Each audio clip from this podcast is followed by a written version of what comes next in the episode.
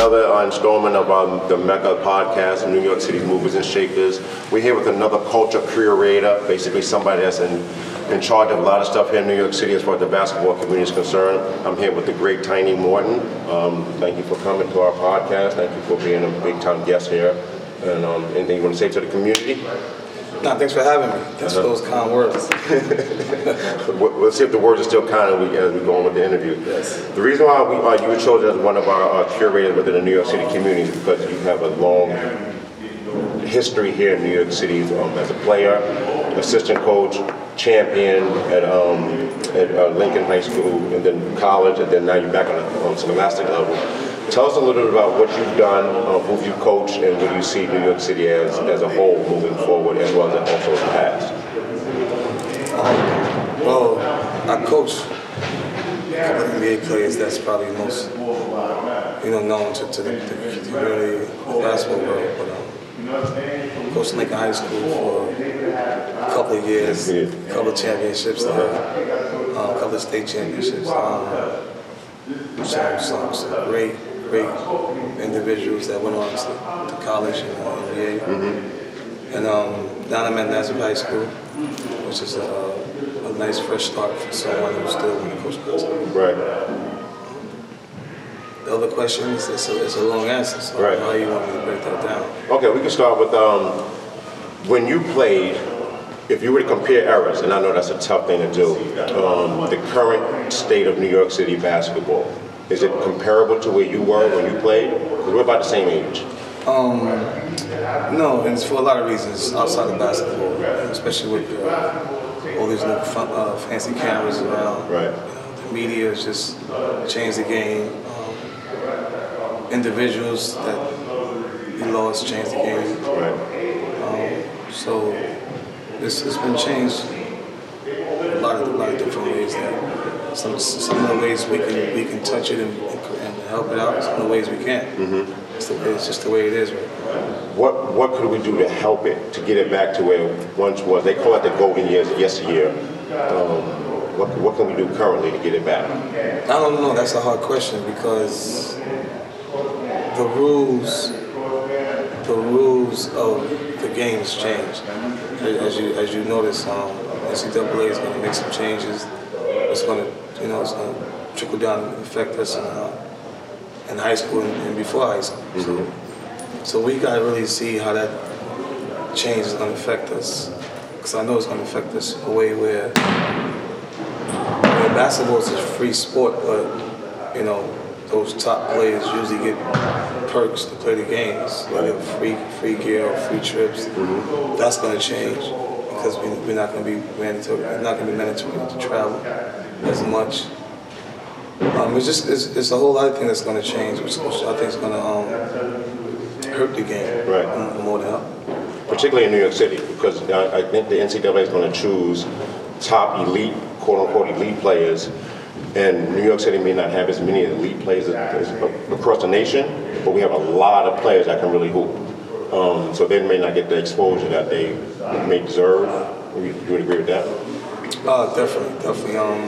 Not just New York City though, but we're going to be affected because we're so known for producing good players. So just having that market for just marketing players. Mm-hmm. I think we're more known for that than anything. I think people get maybe a little bit twisted, especially in the last 10 years. We still have that niche to create the next fashion or even player, but we don't really have the substance of the talents. That's a great point. For instance, I know we spoke about on our last podcast, Isaiah Washington and what he actually did, his movement. Spearheaded the Jelly Fam marketing effort that were out here in New York City, the metro New York City area.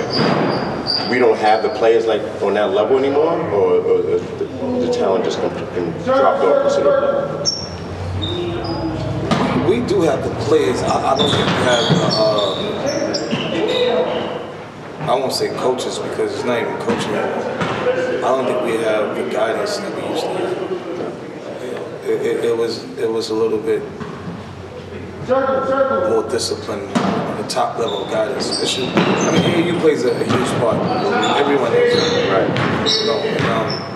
You know, and, the AAU programs are not family friendly the way it used to be. It's more or less, what can we sell? Business. It's not even business no more, it's just stupidity, to be honest. Business is different.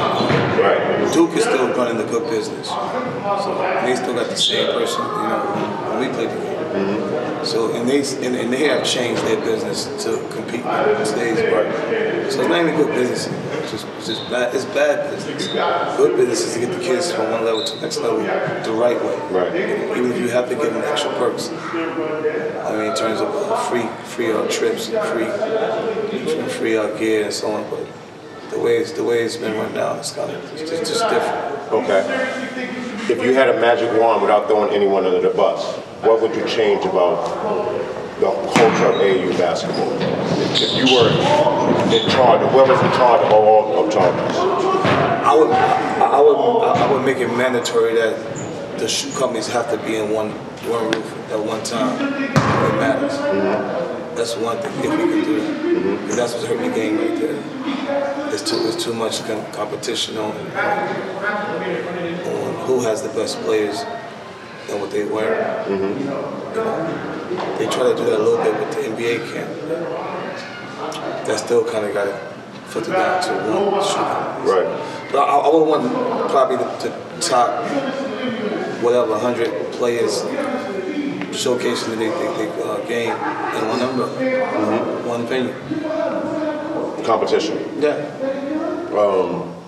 What about on the lower level, not necessarily the elite, but on the notch below that? Is there anything you would change? I'm sure you mentioned coaches. Is there something you would like to change on that level? Again, not throwing anyone under the bus, just speaking generally. That's why everyone was being hurt, because guys looking at the top fifth graders, which is crazy. If colleges is not looking at the top 4 or 5 graders academically, why are you doing athletically? Right. It's just too long of a relationship to have with kids. I think they're gonna really excel at the overall game. You know, at that level, we shouldn't be rating kids out there. Right. But they're doing it because of the shoe companies. Right. And they're looking at one of the reasons. Right. And they're looking at to sell their whatever their middle school rankings or whatever the case may be in an effort to push a kid who we know statistically that kid is not to knock him, he's going to struggle at some point. He's going to run some type of adversity because you never become the top 4th grader and become the top 12th grader. That's rare. Yeah. The only one I remember like maybe Kenny. I wasn't even sure Kenny was rated that high. No, he was top 8th grader. Yeah, and started 8th grade and then moved all the way up to top 12th grader. Are there too many teams? AAU teams? If you want to call them AAU teams, I mean, are there too many colleges? No. So, you know what I'm saying? I don't think that the number of teams matters because usually the cream arises, mm-hmm. you know? So there's not too many teams. Just the organization is just spread too wide. Right. It's just, basketball itself is just an easy enter and an easy exit. And I just think the guys in charge of the game is not just, it's not a business game. Okay, the knock on New York City, and I'm sure like we've traveled, is that we have people that are in it for the wrong reasons. I'm guessing that's what you're hinting at. Whether it's financial or clout or prestige clout. But it's not just the athletes and the coaches. I mean, social media and this new marketing era, it makes it profitable on all aspects. Yeah. Even doing podcasts. Right. Even doing just so-called training. It's just the business is just so sloppy right now. So it's going to be difficult. I'm seeing the curve where if you're a doctor, usually your kids want to be a doctor or become a doctor. If you're a cop, usually your kids become police officers. And if you're a teacher, usually your kids become teachers. Right. Now it's becoming, if you're an NBA player, there's a good chance your kid can be an NBA player. Right, just off the social media aspect. Or because of the connection. Right. Yeah. Right. And that's going to be the safe haven for most of these NBA organizations. So they'll take a chance on someone who might not be something. Right. Because there's a new industry based upon just basketball, like you mentioned. It's the ball is life stuff. It's the podcasters, the training. There's the coaching. So a lot of it, and I'm a firm believer, because a lot of the money's in bad basketball, right? And I'm saying it from a training standpoint also. We know that, but it seems like that's filtering into the AAU, and that there's lower level teams that are trying to vie for the top notch, but they're getting their kids plucked by the big boys, quote unquote big girls, and they're losing every game. They're going 0-20, but they're looking for highlights. I don't think the goal is to win AAU. That's not the goal. And people who think that it's just brainwashed.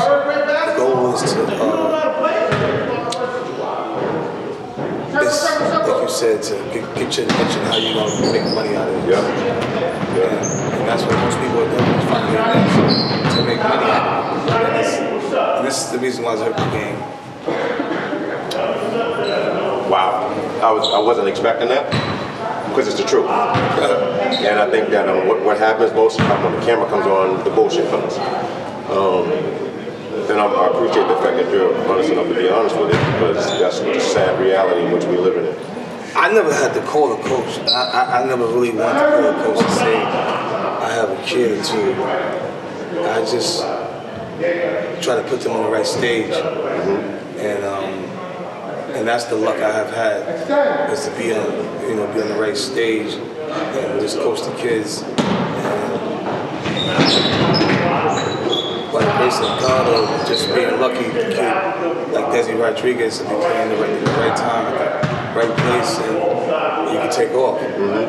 I mean, but even a kid like Desi Rodriguez, who played at a B school and came to me for 2 years, and now is almost in the NBA, it's coaching. And it's coaching. I'm a firm believer. He had good coaching when he came to me. They continue at Seton Hall, and that's why he's like that. Mm-hmm.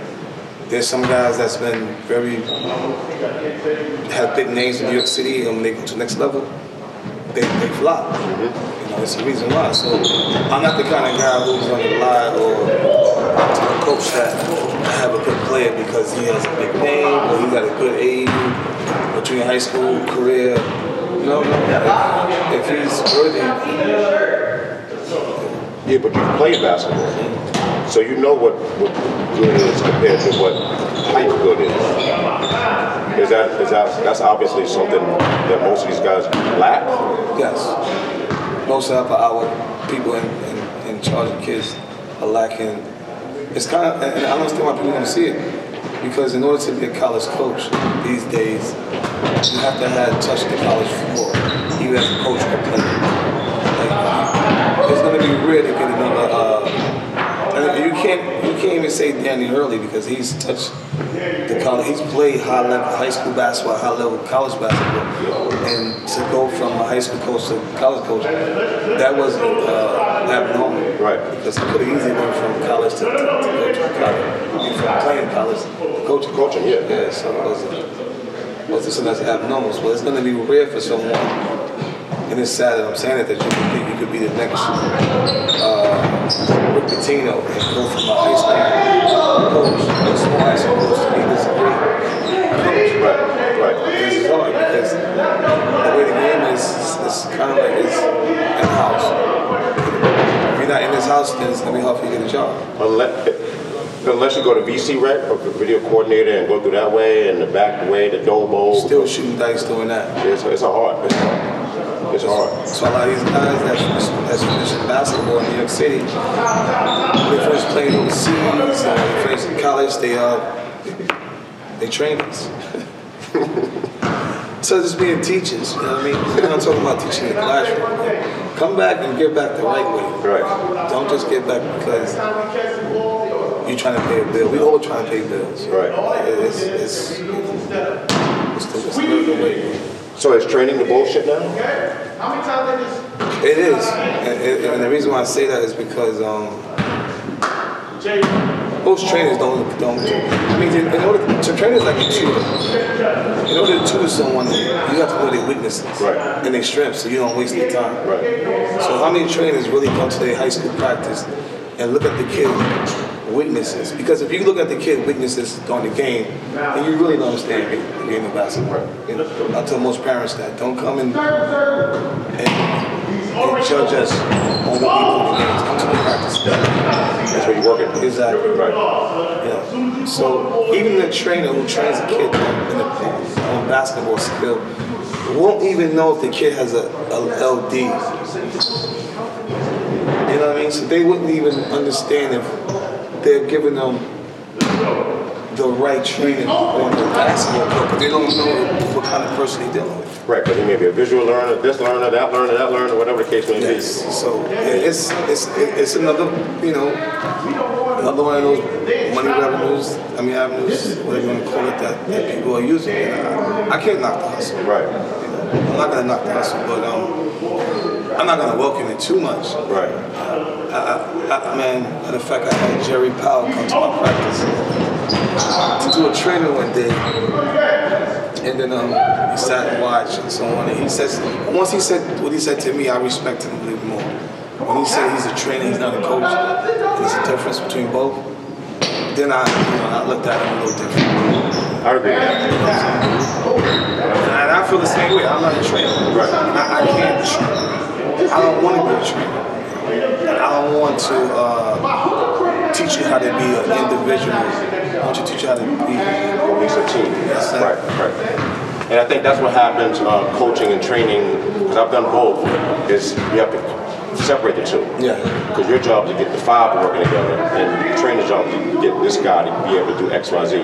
But I think what fails trainers is that they don't go see games or practices, and they don't understand how that one individual can affect the other four, which affects the team as a whole. So as a kid, you're working on a big man, working on triple threat, you're not really going to do that in the game. So let's work on what you're going to do in the game.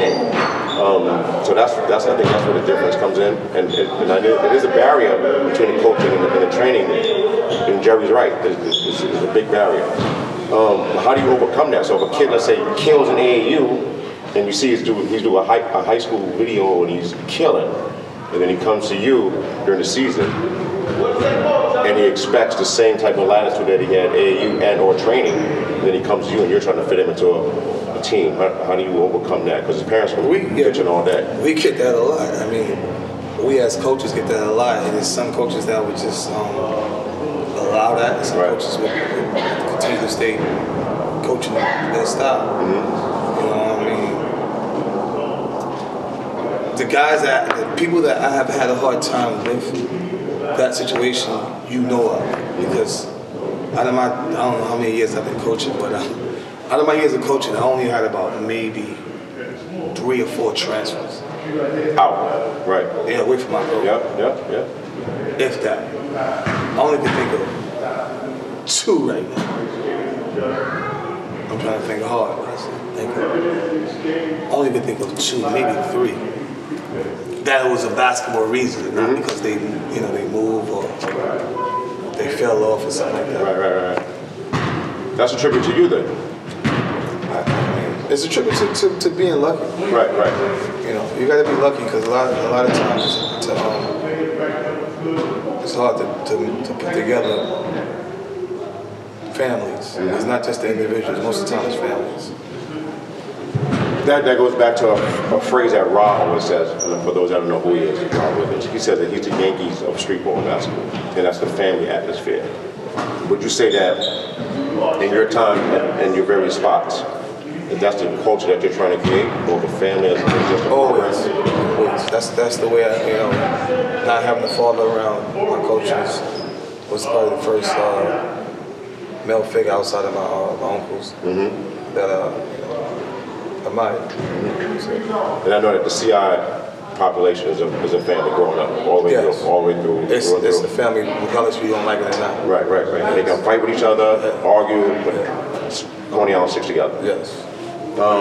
Would you say that's one thing that catapulted you and your program to the next level? Because at one point you good when Steph was there, but when Steph got there, you guys took off to the next level as far as the national prominence.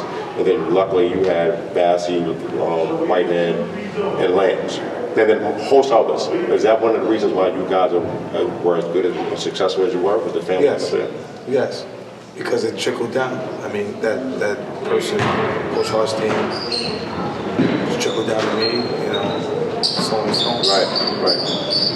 What's next for you and your endeavors here at Nazareth Regional High School, if you were to predict? So I'm the athletic director here for now, so that's totally different from what I'm used to. And right now I'm on the job training as an athletic director, which is good. I was on the job training as a coach. I wasn't trying to be a coach when I first got the job. Right. I did a good job as a coach. So.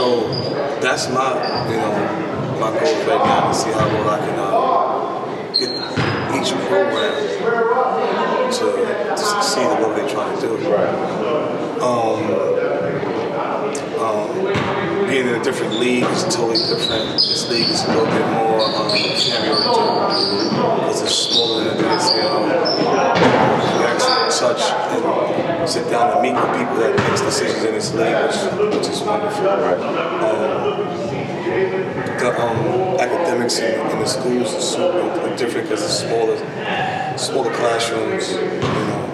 So it's different. I mean, to be honest, this is the type of move I would look at a few years ago. Right. On the coaching side, I'm the same coach as I was at Lincoln, basically. So that's not going to change. I just got to, I got to polish up on my athletic director skills. Just getting the people in the league, in the school to know what I'm about. Right. A lot of people don't get a chance to sit down and talk to me, so now I start looking in, it'd be a me situation. Right. Not really the situation. Do you think that they would be apprehensive to leave? Of welcoming you to the community, to their family atmosphere, because they're a traditional family. They're on top of it. They're humans, right? Most humans are, Most people that's not used to change, they stand up just a little bit, but right. I don't think so. As a coach, I still. Had a relationship with a lot of these guys in the whole capital. Right, right. And as far as the school community as the AD, so you're meeting all the teachers. You probably met at some point, want to come in contact with all the teachers. How's that been? A pretty good transition from the school thus far? Yeah, and I mean, the school is big because I'm not in the building. Right. But it should be a problem. That's going to make the entire student body, faculty probably at Christmas giving guidance. And it's usually better to meet people when you realize. We're going to wrap up, but I just want to ask a question. I think you've already answered it off camera. New York City is deemed the Mecca of basketball. Are we still currently there? And if so, if not, what can we do to get back to that level? From your perspective, I know we touched a lot of topics about it, but is there one? See, Mecca basketball only because we did not know. Because you see that you know what was on the other side of town, right? Because we didn't have the social media, right? So I don't think we can say that anymore because we're probably pioneers, but. Right now, it's whatever you want to do in New York City, you can do in the world, right? Just about because of the social media, the computer, everything. So that word Mecca basketball changed. So we're pioneers. Yeah, we usually start things. We usually start the trends. How do we get it? Can we ever turn that pioneer into a Mecca? we got to start reaching out and doing what other places are doing. What's that? If you go down south, this gym right here will be full of kids working on their game, you know, all year round. We're not in the gyms, or definitely not in the parks like we used to. Why? Because it's New York City and so much other, you know, other shit to do. Other business to do. So, other shit to do. Will it ever get back to that? Because the more stuff is going to keep, it's going to get more stuff each year we go. I'm kind of excited to see how this NCAA rules take effect on the high school scene. You know, right now. We voted as Catholic athletic directors. We voted to allow coaches to coach their teams outside of basketball season, which to me was huge because now the AAU scene might be cut down, especially for New York City, which has so many schools. So I'm happy to see that. You know, it's a great time for me. I was planning on not coaching AAU basketball, but that new rule puts me back into the game. Only because now I gotta compete again with my peers who's had 18 all year round, so I gotta jump back in. Right, you gotta play the game. Yes. Okay. Anything you want to say as far as letting the world know what's coming up for you guys, in particular you? I think we're gonna have exciting teams this year. And I think all our teams in the building, basketball-wise, is going to be exciting this year. I mean, I think I got coaches compete, which is good. Mm-hmm. Not where, you know, you complacent, you know, you're okay with just not winning. So when I walked in the building on the basketball side, I think most of the coaches that walked in with me in that stage are competing against me, which is good. You got a young team, you got 9 sophomores, 1 senior, 2 juniors, so we're going to be excited. Okay, I said we were almost over, but we're not. So you yourself raised the bar within the Nazareth community? I think so. Do you think that you're going to raise the bar within the Catholic division? 1,000%. So everyone on the Catholic division, they should be? Yes. Do you think that you've done the same thing statewide with the federation? Not that we care about New York State per se, but do you think that you've done the same thing? I don't know yet. I can't see that far. Okay. I would say that you have on all 3 levels, NAS, Catholic League, and then obviously the Federation. Public school is hurting right now. Name-wise. I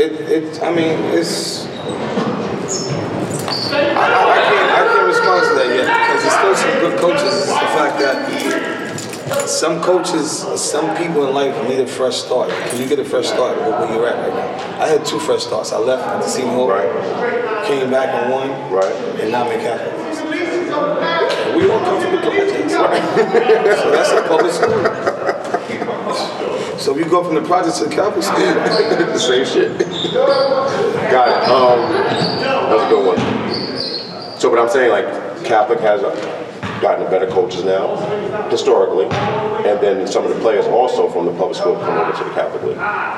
So my point is that the public school needs to step its game up in order to compete.